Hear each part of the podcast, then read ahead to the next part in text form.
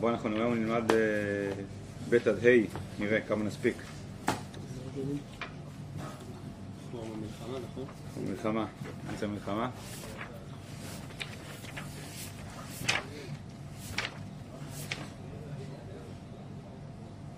טוב, יאללה, נקרא, נתחיל בב'. עזבנו, אנחנו מסתכלים בדורות הראשונים, המסופרים בתורה, בנביאים וכתובים, אותם הדורות שהיו עסוקים במלחמה. והם הגדולים שאנו מתייחסים אליהם בידידות וגדולת קודש. איננו מבינים שהזיק הנשמתי הוא היסוד. אותו מעמד העולם שהלך במרוצתו אז, שהייתה המלחמה כל כך נחוצה בו, הוא גרם להופיע את אלה הנשמות שהרגשתן הפנימית בתוכן שלהם הייתה.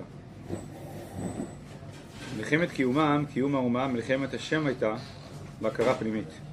הזזים היו ברוחם, ידעו ברומק החושך לבחור בטוב ולעשור מן הרע, גם כי ידך הרגל של מוות לא יראה רע. כשאנו מתבוננים עליהם, עינינו בכל ההופעה הרוחנית שאנו כל כך שוקטים לה, שוקקים לאימוצם, לכוח החיים החטוב והגבוש, האיתן והמוצק ששכן בקרבם, ומתוך תשוקה זו, כוחנו הרוחני מתאמץ וכוח גבורתנו מתעדן, ואותן הנשמות החזקות חזרות לחיות בנו כימי עולם. טוב, אז הנושא פה זה המקום שבו בן אדם עם שאיפות של טוב וצדקות מחזיק בנשק. ואנחנו מוצאים בתורה דבר מעניין, שהגדולים ביותר, כן, ענקי הרוח של עם ישראל, החל מאברהם אבינו, היו לוחמים. זה המודל, הם היו לוחמים. מאברהם דרך דוד, אז ענקי הרוח שלנו, שאנחנו זוכרים אותם כענקי רוח, יש לנו את האמונות שלהם, את הספרים שלהם, את המורשת הרוחנית שלהם, אלה שמתייחסים אליהם בגדולת קודש, הם היו עסוקים במלחמה. עכשיו, הרב לא ילך בדרך שיגיד, תראו, זה לא הייתה ברירה. לא הייתה ברירה, זה נכפה עליהם, מלחמת אין ברירה וכאלה, לא, לא נגיד ככה. יש איזה מה, אנחנו בתורת ישראל לא נהוג לומר שהמטרה מקדשת האמצעים. כלומר, אם יש לך מטרה טובה, אז מותר הכל. ואז יאללה, תחוס בנשק ותהרוג. כאילו מותר להרוג, יש לך מטרה טובה. לא, אנחנו לא אומרים את זה. כשאנחנו ניגשים למוסר של המלחמה, אז אנחנו לא ניגשים ככה, בשם המטרה. את המטרה הייתה מוצדקת. אנחנו ניגשים ואומרים שעצם אחיזה בחרב יש לה מקום מצד עצמה. כלומר, הסיטואציה בעולם שדורשת מאבק על הערכים שלנו, היא עצמה מצדיקה שחלק מהמידות שלנו זה גם לאחוז במידת האכזריות. זה שאני בנפש שלי יש בי את מידת החסד ומידת הדין, מידת האהבה ומידת המלחמה, זה חלק משלמות המידות של הנפש. כמו שאמר האיש החכם, שאנחנו לא רוצים גברים שלא יודעים להתאכזר, אנחנו רוצים שלא יודעים מה זה אכזריות, אנחנו רוצים גברים שיודעים להתאכזר, אבל לא משתמשים בזה, רק במידה מאוד קטנה, מה שצריך. לא רוצים גברים חלשים. גבר חלש זה לא מידה טובה. גבר חזק שמסוגל להיות אכזרי זה מידה טובה, אבל הוא לא מתאכזר, אם כן זה ממש נדרש בית הצורך, ולא מישהו שנהנה להתאכזר. אז השלמות המידות של הנפש זה המקום שבו אתה יודע להחזיק בתוכך את שני הצדדים, שתי הקצוות, ולהשתמש בכל אחד בזמן המתאים. אז כשיש סיטואציה בעולם שהיא דורשת מלחמה על הערכים שלנו ומלחמה נגד רשע, אז המידה הטובה היא לאחוז בחרב שצריך. אז הוא אומר שאנחנו שופטים את הדברים לפי הזיג הנשמתי. כלומר, המצב של העולם שהוא היה כל כך נוקשה, הקליפה הייתה כל כך קשה, המצב הזה הוא הוליד נשמות כאלה שידעו לשמור על צדקות פנימית יחד עם לאחוז בחרב בשביל להילחם. ואנחנו יודעים שהזיק הנשמתי הוא היסוד, כלומר, מה המגמה שלך? גם שאנחנו מחזיקים את שתי הצדדים, העיקר הכל זה בקשת הטוב.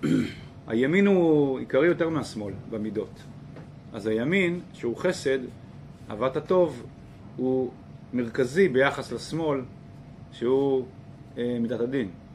אז הזיזים היו ברוחם, וידעו בעומק החושך לבחור בטוב ולסור מן הרע. לבחור בטוב הכוונה שהעובדה שהם מוחזים בחרב, היא לא גרמה להם לאבד את המצפון ואת המצפן האנושי שלהם.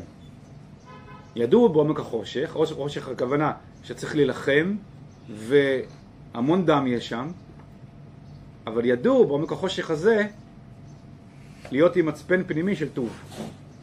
לא איבדו, כן? לא איבדו את הזיק הנשמתי שמבקש טוב. לא נתנו למלחמה לשחוק אותם, לשחוק אצלם לגמרי, לשחוק אצלם את הבקשת טוב שלהם. הם שמרו על הזיק הנשמתי. לא, כן? האווירה של הקרב היא לא הקטעה אצלם את הבקשת טוב. וזה בעצם עומק המשמעות של הפסוק, גם כי ידעך בגלל צנוע ולא יראה רע. לא יראה רע, הכוונה, לא יראה שאני אעשה רע. ויש כזה אמירה מקובלת בעולם, שמי שעושה במלחמה, אז הוא מדרדר. זאת אומרת, זה מדרדר אותו מוסרית. זה אומר לו, זה ממש לא בהכרח.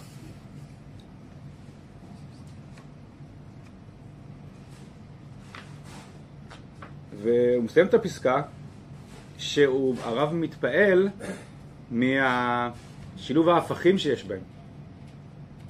שמצד אחד,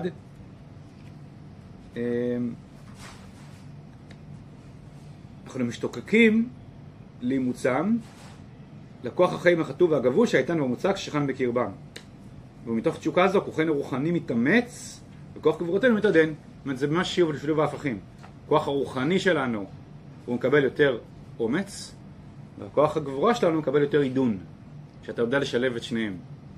כי זה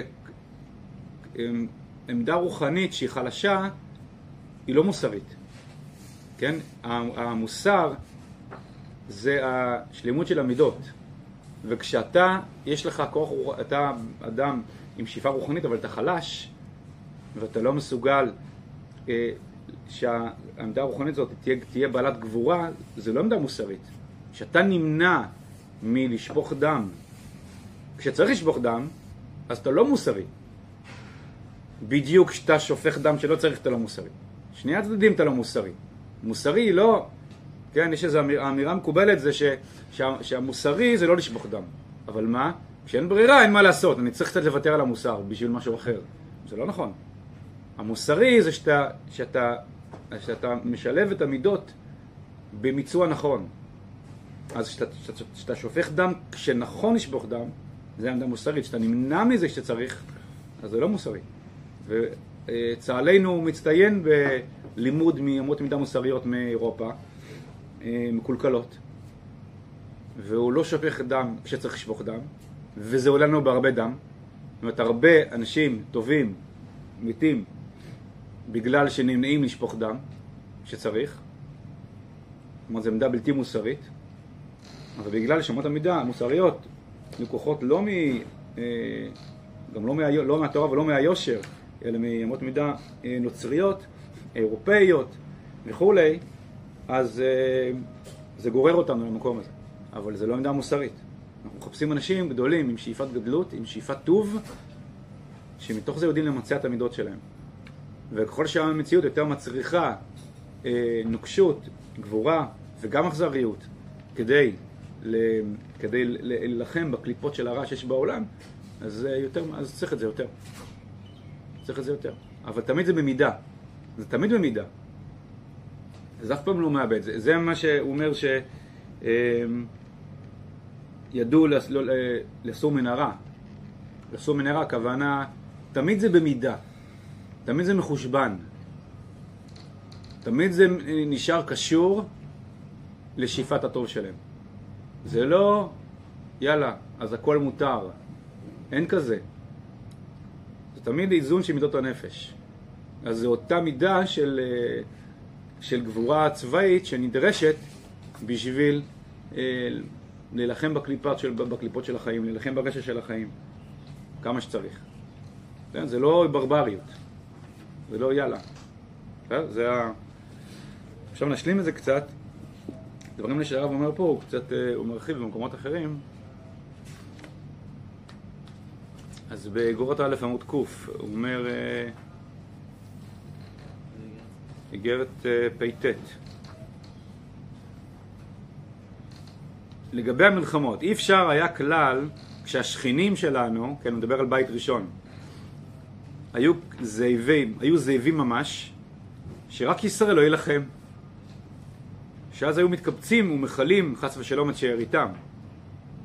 ואדרבה, היה מוכרח מאוד גם להפיל פחד על הפרעים,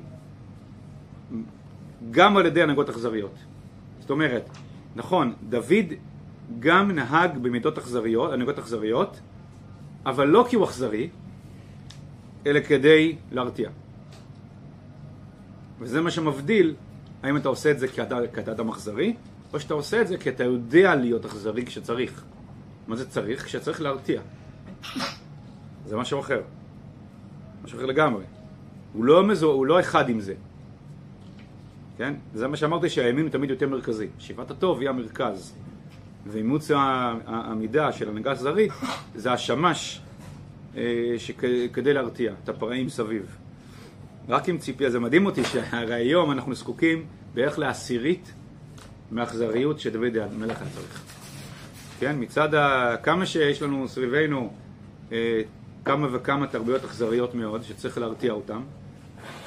עם כל הכבוד לדאעש, כל כנעני הוא פייס יותר פראי מדאעש. כן, הם חיילי צעצוע לעומת עמי כנען. אז באמת אנחנו מצליחים היום באמת לעשירית מהעמדת האכזריות שעד היה צריך דוד. אנחנו לא יכולים לתאר את תחשבו מה זה מלחמה פנים לפנים, מתמשכת עם חרבות. זה עולם אחר. ובאמת הם עשו דברים מזה, כי המציאות הייתה מאוד נוקשה. היום כמה שהמציאות היא נוקשה, אם היא באמת נוקשה, היא לא דורשת את המידה של זה, שהיה לדוד, ממש לא. לכן אנחנו לא צריכים בהכרח הלכה למעשה לקחת דוגמה, גם לא יצויר שהיינו קובעים את מוסר המלחמה, לאו דווקא היינו לוקחים את מוסר המלחמה של דוד. כי הכל תלוי סיטואציה. כלומר, כל תלוי סיטואציה בעולם, עד כמה צריך תקיפות כדי להרתיע. אז היום צריך הרבה יותר מאשר היום משתמשים. הרבה יותר, אבל גם הרבה פחות מדוד. היום אנחנו ממש פודלים לעומת דוד.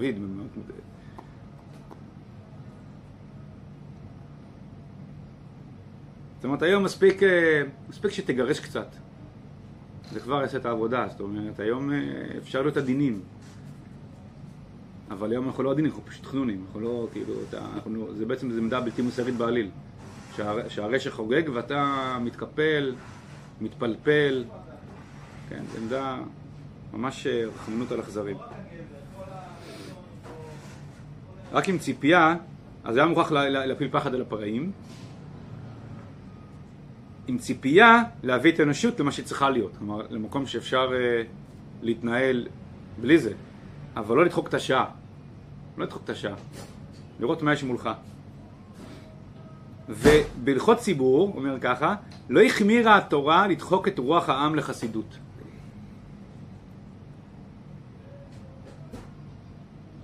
פני שאז הייתה החסידות הכללית נעשית דרך קבע וחובה. דבר שהוא מידת חסידות לא שייך להגיש, לא שייך להלכות ציבור. כן, לא שייך להלכות ציבור. הלכות ציבור זה עיקר הדין, לא יותר.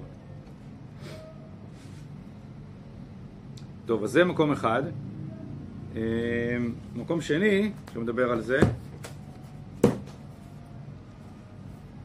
זה בתוך ממרי הראי"ה, יש בסוף ממרי הראי"ה, איגרת מפורסמת, שנקראת על דעת השם ומלחמות השם. בעיקר שזו איגרת מאוד מאוד חשובה. הוא מדבר שם על מלחמת עמלק.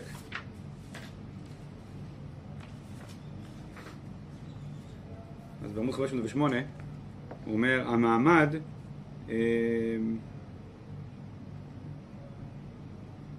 הוגה הדעות הטהורות אותו דבר, זה כמו אצלנו, הגדולים. אינם תמיד לוחמים את רעת האדם. המשימים את התכונה של החיה הרעה שבנשות הבוסרית למטרת חייהם, הפרטיים והחברתיים. ואז הוא אומר, אין לנו בכלל להתבושש באותן המלחמות אשר עשינו לצורכי תקומתנו. שוב, אני מדבר על בית ראשון. ובאותה מסתימה שהעוררנו בלבבינו נגד הקמים עלינו להכחית את קיומנו.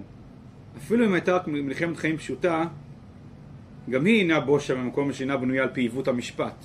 כלומר, מלחמה היא תמיד במשפט. משפט הכוונה זה את המחושבן שהמלחמה היא צודקת ואמצעים צודקים. זה תמיד קיים בישראל. וקל וחומר שמעמד חיינו בעולם הוא אור העולם, אשר השכל הערום וקולו פעלועית לא יוכל בוודאי לתאר את גבוליו. בסדר, אז זה עוד מקום שהוא מתייחס לזה, לסוגיה של מלחמות בית ראשון. אבל תחשבו שהוא כותב את הדברים האלה לפני שיש מדינה, לפני שיש צבא, לפני שיש זה, אז בעצם הוא כותב את הדברים לא מתוך מודעות, לפחות לא מפורשת, שאנחנו צריכים את הדברים האלה עכשיו. אני באמת לא יודע אם הוא חשב, אני מניח שהוא חשב, הרי הוא הרב כבר חווה פרעות תרפ"ט, ואפילו הלך לאחוז בנשק כדי לצאת להילחם.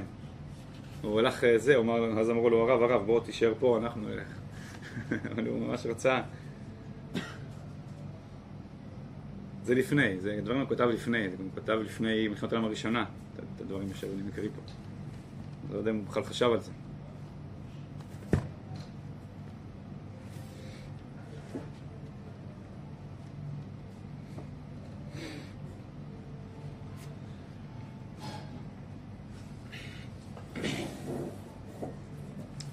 טוב, בסדר?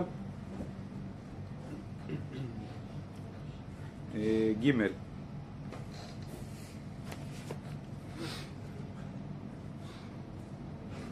אני מאחל היום שתורת ישראל תוביל את העולם במוסר מלחמה. אני חושב שהגיעה השעה לזה. העולם בשל לזה, העולם כל כך מבולבל, והמוסר מלחמה שלו כל כך מטופש, כל כך מוביל להעצמת הרשע בעולם,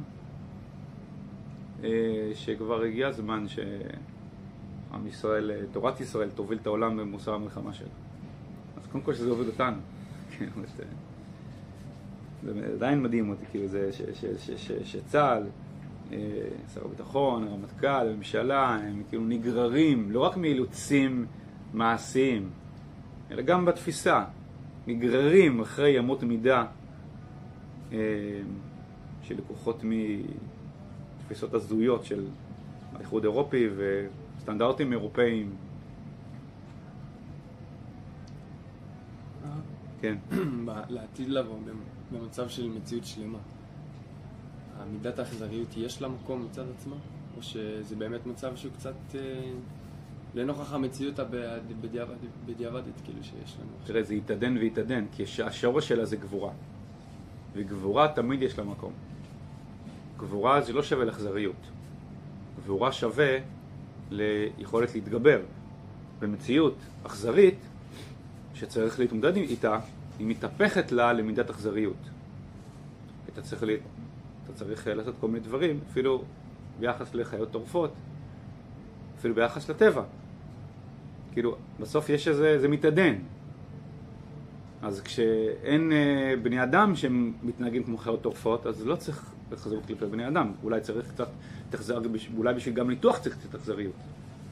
נכון? רופא, לחתוך בשר של מישהו, אפילו בשביל טובתו, צריך קצת תחזריות. מישהו מאוד עדין והוא לא מסוגל לפגוע בזבוב, אז הוא גם לא מסוגל לנתח חולה. נכון? תחשבו על זה. זה משהו שדורש ממך קצת אדישות כלפי בחוויה.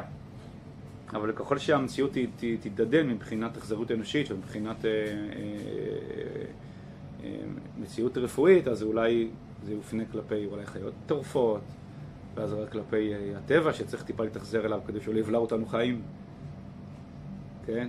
אז עד שבכלל היא תתעדן לגמרי ותחזור למקור שלה, שזה גבורה פשוט. אז זה נכון שהאכזריות זה לא נצח, רק הגבורה היא נצח. והיא נדרשת לשעתה. שזה משהו שהיה נחוץ. אבל הוא אומר כאן שזה שהמציאות זקוקה לזה, זה מוליד נשמות שיודעים להכיל את זה נכון. יודעים לשבץ את זה נכון בתוך שאיפת הטוב שלהם. והם לא, כאילו, הם לא מאבדים את החשבון.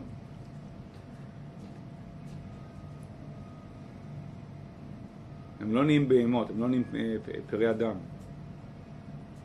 הם לא נהיים אדישים לחיי אדם. בסדר, זה העניין. שזה כאילו לכאורה יכול לקרות. אדם שהולך לקרב, אדם שרואה אנשים, אדם שרואה גופות, הוא יכול להפך להיות אדיש לחיי אדם. יכול לקרות לו, פסיכולוגית זה יכול לקרות לו. יש פה איזה חידוד וחידוש של תעצומות נפש. שאתה יכול לעשות דברים שעלולים פסיכולוגית לגרום לך להיות אדיש לחיי אדם, וזה לא עושה אותך אדיש לחיי אדם. אתה נשאר עדין, מדויק ורגיש מאוד לחיי אדם, וזה סוג של בגדי סב שלבשת כשהיה צריך, וזה לא מחלחך על הנפש, לצד הימין של הנפש, זה לא פוגע לך בצד ימין של הנפש. זה החידוד פה. יכול להיות שזה דורש עבודה נפשית, מי שמאוד נחשף לזה.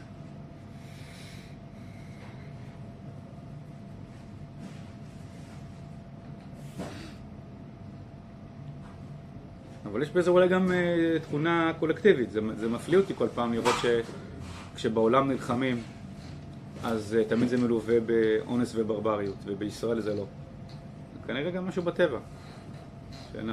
כמה שאנחנו זה, אנחנו לא יודע. אין להם לוחמים מה ואמינה, סתם להתאכזר או לאנוס. זה לא... נכון? זה לא בא... עד שדי כך, שאתה מסתכל על צבאות העולם, אתה אומר, למה עושים את זה? למה אתה אונס? למה אתה סתם מתאכזר? לא שאנחנו גזענים, זה לא... כן, זה... אבל אתה רואה את ההבדל, זה הבדל באפילי כזה. מה לעשות? אתה רואה את הרוסים, אתה מבין שמה? יהודים זה לא רוסים. הם לא יודעים להיות רוסים. צריכים קצת. מה? צריכים קצת. זהו, צריך קצת לאמץ את ה... כן, אני זוכר שבתפעד השנייה, אתה רואה את העולים מרוסיה. אז הקימו איזו יחידת צלפים של עולים מרוסיה, שאנשים שהיו צלפים בצבא רוסיה. הקימו איזו יחידה שלהם, שמו אותם בעזה, סגרו אותם אחרי כמה שבועות. כי הם לא ביקשו אף פעם אישור לראות. זה אישור. זה אישור לראות. רואים מישהו, יורים, מה זה אישור לראות? אז תביא אפשר ככה, סגרו אותם.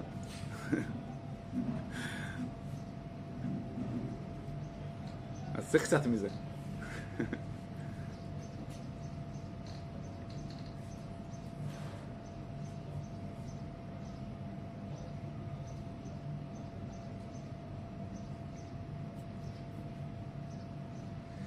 טוב, ג' ג' זה המשך של ב', קצת מאזנת ב'.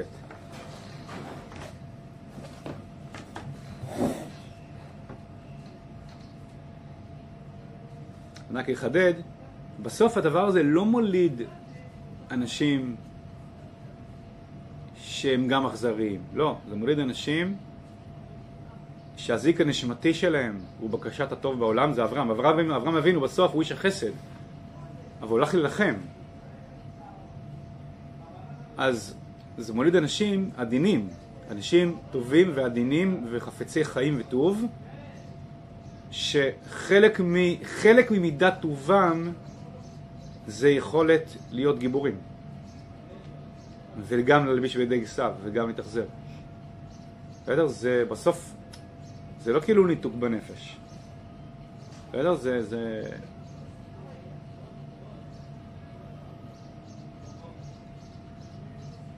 בסוף שאתה פוגש אותו, אתה פוגש בן אדם טוב. לא אדם מחזר. זה הנקודה פה. לא משנה כמה הוא היה צריך להיות תקיף בקרב, בסוף אתה פוגש אותו כבן אדם, אתה פוגש בן אדם טוב. זו הנקודה שהוא מדגיש פה, שהזיק הנשמתי הוא היסוד.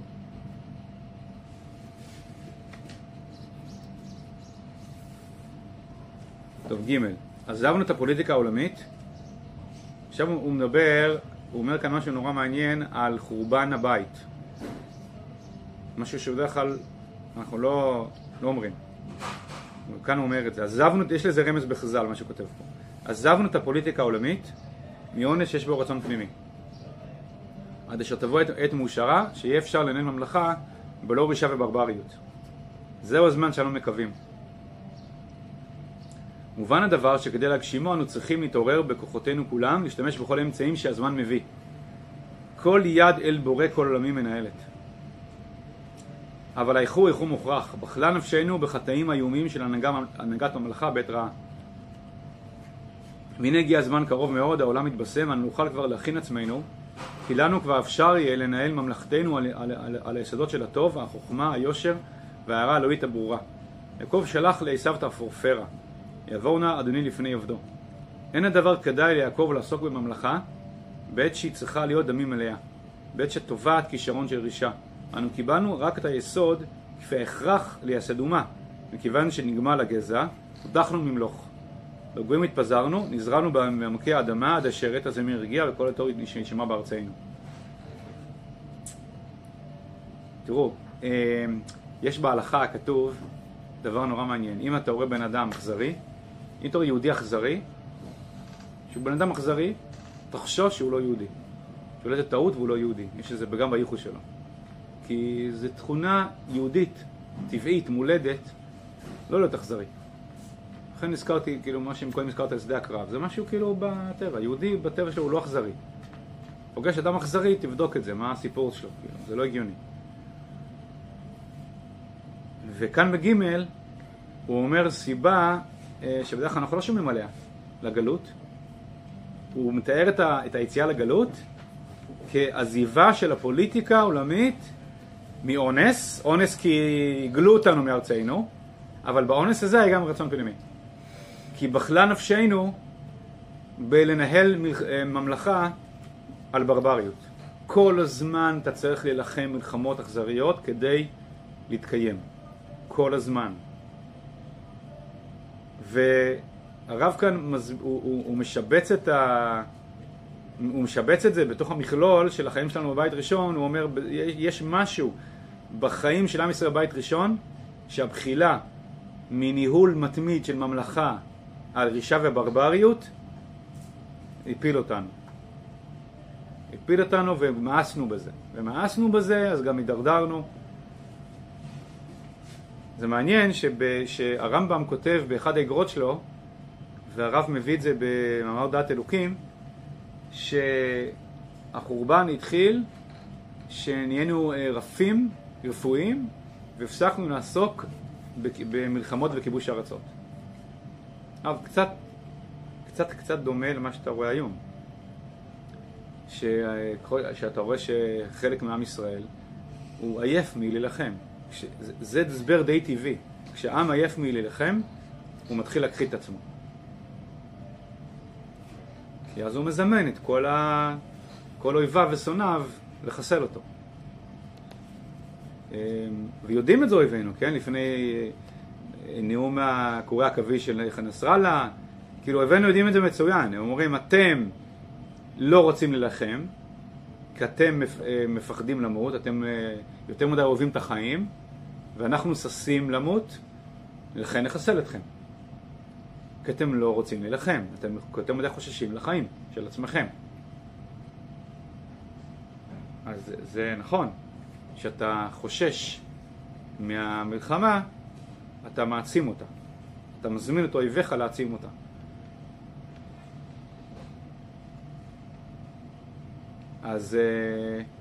אז גם במובן הארצי, וזה מה שמזכיר שם הרמב"ם, כאן מה הרב עושה? הרב מחבר את זה למשהו מוסרי. כלומר, כשעם ישראל נהיה רפוי, סימן שהוא איבד את משהו בעמוד שדרה המוסרי הרוחני שלו. זאת אומרת, הוא הרגיש שזה משחית אותו. הוא הרגיש שזה משחית אותו, ואז הוא נהיה רפוי, זאת אומרת, הוא איבד, אפשר להוסיף לדברים של הרב את הדבר הבא. עם ישראל לא שמר ממש על עצמיותו, הוא הושפע מבחוץ, גם מהתרבות האלילית. זה גרם לו להרגיש שהמלחמה מדרדרת אותו, ואז הוא נהיה רפוי מזה, והוא כאילו לא היה לקוח לזה. ואז הוא נחלש צבאית. זאת אומרת, ההיחלשות הצבאית, כאן הרב בעצם מה הוא עושה? הרי שאתה שואל את עצמך, אם תשאל היסטוריון מה קרה בבית ראשון שעם ישראל הפך ממעצמה עולמית לצבא שאפשר לכבוש אותה? אז אפשר לתת הסברים ארציים, וההיחלשות של המדינה, של הצבא. כאן הרב לוקח הסבר ארצי כזה ומשלשל את זה בהסבר רוחני. כלומר, מפני חטאינו גלינו מארצנו זה נכון, וזה מסתדר גם עם זה שמפני רפיוננו גלינו מארצנו. מפני חטאינו נחלשנו רוחני, דיברנו את הכוח להמשיך להחזיק ממלכה וצבא חזק מאוד, עד שנכחדנו. אז כאן הרב מסתכל על הצד הזה. עונש שיש בו רצון פנימי, עד תבוא את מאושרה שאפשר לנהל ממלכה בלי רישה וברבריות. מעניין. מה אתם אומרים, היום אפשר? לכאורה גם היום אי אפשר. תסתכל, אתה מוקף תורפים. אתה יכול היום לנהל ממלכה בלי רישה ובלי רישה כלפי, בלי להפעיל מידה של החסריות כלפי המטורפים שסביבנו? אפשר. לכאורה אי אפשר. מה? לא צריך להפעיל כזה הרבה בשביל להרתיע. כן, נראה לי שמה שהיום צריך להפעיל כדי להרתיע זה באמת פרומיל מה שהיה אז צריך. פשוט צריך לעשות את זה. אבל אולי במונחים היום של ההיחלשות המוסרית זה יחשב אכזרי. לקחת עכשיו 10 חמולות של מחבלים. לקחת 10 מחבלים, לקחת את כל החמולה לירדן, לדמשק. זה יחשב אכזרי. אין בזה שום דבר אכזרי. אפילו יקבלו סמל של ארוחת צהריים בדרך. והסעה ממוזגת לגבול. תחזרתי עליהם? לא. עברו דירה. יחשב אכזרי. זה לא אכזרי. שטויות. זה אכזרי, להשאיר אותם זה אכזרי. להתאכזר על כל מי שחי פה.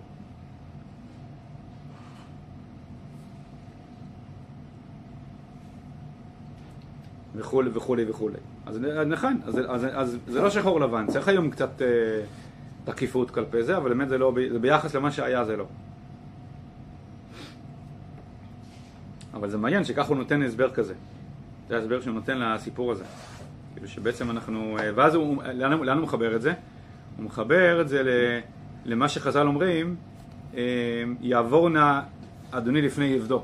שיעקב אומר לעשיו, אתה תלך, אני התנהלה לאיתי, אתה תלך קודם, כלומר, אני מבין שהפוליטיקה העולמית היא קשוחה מאוד, אכזרית מאוד, תתחיל אתה.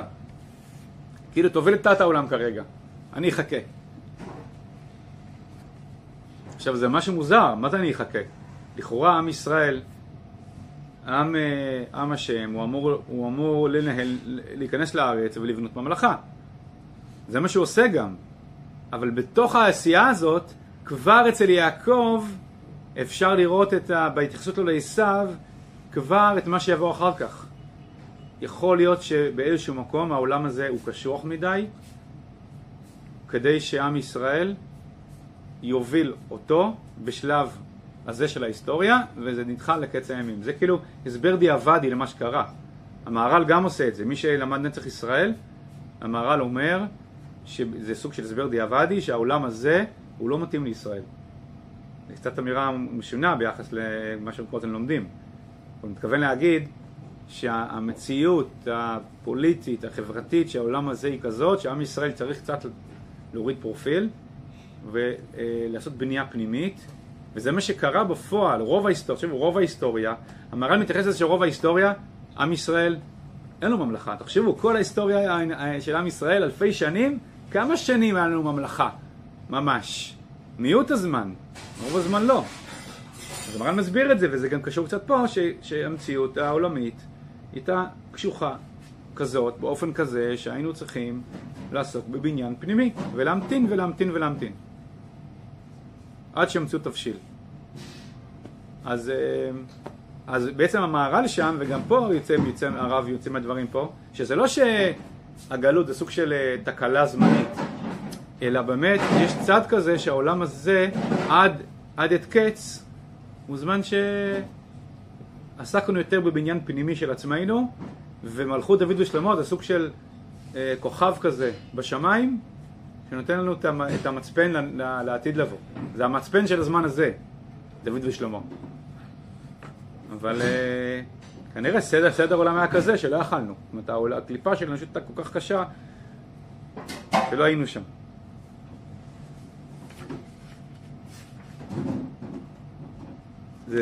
הסיפור הזה, אני חושב, כל כך מערבב אותנו, שאתה רואה גם היום את הדבר הזה. אני חושב שבסוף, מה שמזין את השמאל, אחד הדברים לפחות שמזינים מאוד את השמאל, מה שמטריף אותנו, זה המקום הזה שבו הם לא מסוגלים, כאילו הם לא מצליחים, הם לא מסוגלים להגיד, אוקיי, הם אויבינו. אז אי אפשר כרגע שלום עולמי. הם אויבינו, הם בחרו להיות אויבינו, אז לא יהיה פה שלום עולמי. אז אם אנחנו חפצי חיים, צריך להילחם. אז הם כאילו קשה להם להפנים את זה. אז הם מוכנים לנקוט בצעדים מסוכנים מאוד, שמביאים עלינו שפיכות דמים וחורבן, בשם המחשבה אוטופית שאפשר לייצר פה איזה מזרח תיכון חדש. אבל זה כנראה קשור לזה. כנראה יש בזה משהו גם משהו מהגן היהודי. כמה שזה מסוכן ומביא את זה, יש בזה משהו מהגן היהודי שקשה לו לחשוב שהוא צריך לנהל ממלכה על מלחמות עם הסביבה שלו. כאילו שבזה הסכינן.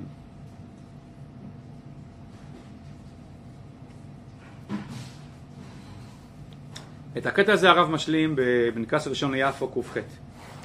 הוא אומר, אני אקריא לכם, הוא אומר, מתוך הערבוביה של עבודה זרה בעם ישראל, בבית ראשון, לא השיג עם ישראל ולא רבים מהמלכים של עם ישראל מה התכלית הגדול שיהיה על ידי גדולתם של ישראל. איבדו את החשבון של משמעות הקיום של עם ישראל. איבדו את זה. קצת כמו היום. ככל שאתה פחות מחובר לערכה של הזהות היהודית שלך, ויחד עם זאת יש בך את הגן היהודי הזה של רחמנות, אז אתה יותר בשמאל. זאת אומרת, זה שילוב. השמאל זה שילוב של שני דברים. אחד, גן של רחמנות, יחד עם ניתוק מזהותך, מהערך של זהותך כיהודי. כי אם אין איזה משהו כל כך נשגב ומקודש בקיום של עם ישראל, והקיום הזה דורש מלחמות, אז טוב, אפשר לוותר על זה. יאללה, בוא נשים דגל פלסטין וזה, כאילו מה, העיקר שיהיה שקט. על כן, לא היה בהם רוח גבורה. לא היה בהם רוח גבורה. מה הכוונה לא היה בהם רוח גבורה? למה הוא מתייחס? שהוא אומר שלמלכים לא היה רוח גבורה. תכף תראו. זה דוגמה אחת, תכף תראו דוגמה שנייה. כי אותו רוח הגבורה הבא מצד הריצות וחפץ בלייה של נחלת זרים, שנמצא בין החזקים שבכושלים של אומות העולם, לא נמצא אצל ישראל. הרוח גבורה של פוטין זה אין לנו. אין לנו כזה רוח גבורה. רוח גבורה של יאללה, בוא... הרצון הזה לכבוש עמים אחרים ולהיות חזק יותר, זה אין לנו. זה אין בישראל. לא נמצא אצל ישראל. למה? כי מלכי בית ישראל, מלכי חסד הם. על מי זה נאמר? שיודע? המשפט הזה בתנ"ך? מלכי בית ישראל, מלכי חסד הם. על אחיו. על אחיו נאמר, נכון? נאמר על אחיו. העוזר של מלך ארם אומר לו, מלכים בחסד הם, בוא נצא אליו. אחרי שהוא שם אותו במצור, אחיו שם אותו במצור, אז הוא אומר לזה שלו, בוא נצא נדבר איתו. אגב, זה קלאסי. כל לבי ישראל מכירים כנראה את הסיפור הזה, הם משתמשים בזה היום. בוא נצא אליו, מלכי חסד הם. ואז הם יוצאים כאילו בשלום, ואז אחאב ישלים איתם. ואז הנביא אומר לו שהוא גזר דינו. לאחאב אומר, שהוא גזר דינו. ואפילו במקולקלים שבאנו, אחאב התגלתה העדינות הגזעית. כלומר, העדינות, גן העדינות של טבעם של ישראל. אב, אתה יודע, אמרתי את זה פעם אחת לרב יהודה מאלי. על השוואה שמאלני על אחיו.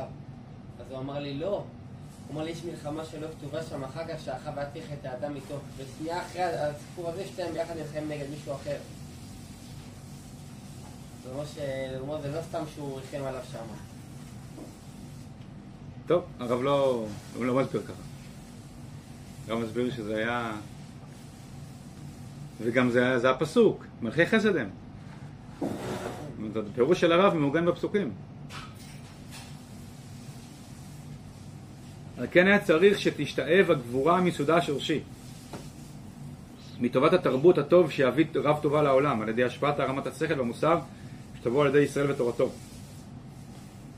כן, אצלנו המוסר מלחמה, האומץ להילחם צריך לבוא מהכרה בערכם של ישראל, בקיומם של ישראל, בטוב שיבוא לעולם על ידי קיומם של ישראל. על זה יבוא הכוח להילחם על הקיום. וזה הרגש לא היה מפותח יפה בגלל ההשחתה של עבודה זרה. אז תראו איך הרב מחבר את הכל. אנחנו נוהגים לומר בגלל ההשחתה של עבודה זרה גלינו מארצנו, אבל אנחנו רואים את זה כסוג של מצד ההשגחה. כאילו ההסבר המקובל ובגלל ההשחתה של עבודה זרה זה שם יניש אותנו, אבל הרב פה נותן הסבר פנימי לזה. אתה מבין? הסבר פנימי פסיכולוגי. בגלל ההשחתה של עבודה זרה נחלש אצלנו הבנת והחיבור לערכנו, החלשות החיבור לערכנו, ערך קיומנו, החליש את המוטיבציה להילחם על קיומנו, עד שכבשו אותנו. בסדר? ואני חושב שאת ההסבר הפנימי הזה, אפשר לראות גם היום. ממש אותו סגנון.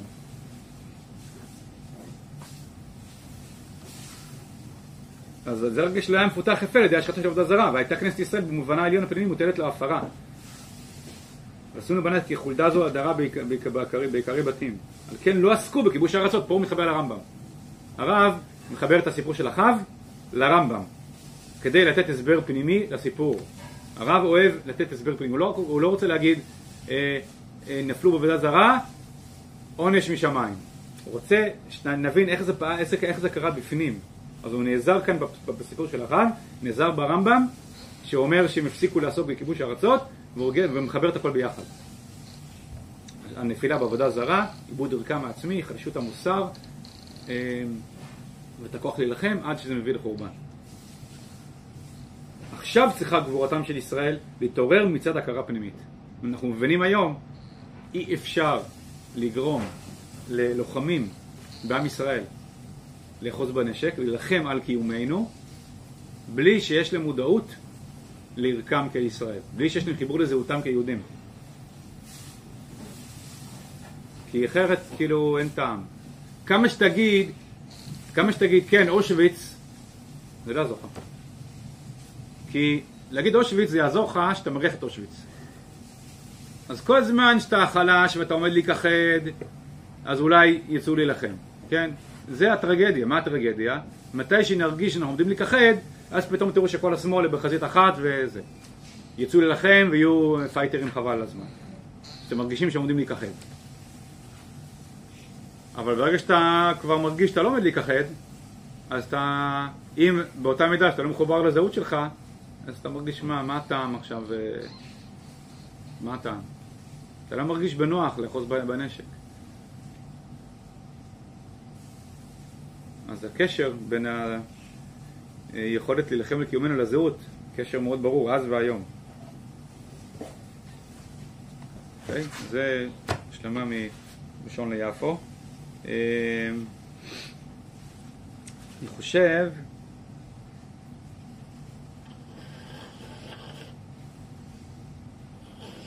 עוד דבר אחד בסוף ג' הוא אומר ממש בסוף הפסקה, קיבלנו רק את היסוד כפי הכך נעשית אומה. איזה יסוד? את היסוד של ממלכה.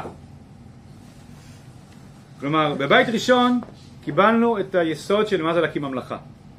אבל כיוון שהייתה זקוקה להיות מלאת דמים כל הזמן, הודחנו ממלוך, נגמל הגזע, כלומר הגענו לבגרות, הנה, יוצאנו את מלכות דוד ושלמה, נגמל הגזע, מה? התבגרנו? כן. התבגרנו, גדלנו ממצב שבו כניסה לארץ, ייסוד ממלכה, יצרנו תבנית של ייסוד ממלכה, זה נקרא נגמל הגזע, הודחנו ממלוך. כלומר, אין לנו מוטיבציה, לעם ישראל, אין מוטיבציה עצמית להחזיק אימפריה. זה לא לגמרי בטבע שלנו להחזיק אימפריה. אז זה קיבלנו מרות, בשיעורים לרות הבאנו את הקטע הזה ברב, שהוא אומר, קיבלנו מרות המואביה את הרצון להחזיק אימפריה משלנו. אבל זה לא בטבענו לגמרי להחזיק אימפריה. זה רק משהו שמצטרף לתכליתנו כעם. אז קיבלנו את היסוד הזה כפי ההכרח ליסד אומה. אבל כיוון שהמציאות הייתה כל כך אכזרית, אז נתפזרנו בגויים, נזרענו עמקי אדמה, זה המשל הכוזרי של הזרע, נזרענו עמקי אדמה כדי לצמוח מחדש, עד אשר את הזמיר הגיע. אז יכול להיות שפה הרב רומז, זמיר הגיע, זמיר הריצים. כלומר, שבאמת יש איזשהו בשלות לחלות הריצים מהעולם, ולנהל ממלכה בטוב. לנהל ממלכה שמיוסד על טוב והערה ושלום, וזה המוטיבציה לתקומת ישראל בעת הזאת, מוטיבציה משיחית, כלומר לחזון של שלום עולמי. במובן הזה זה ישראלי הדבר הזה, חזון של שלום עולמי, רק אם אוכלים את זה בוסר, פשוט אוכלים את זה בוסר, אוכלים את זה בוסר ואוכלים את זה בוסר תוך כדי ניתוק מזהותם.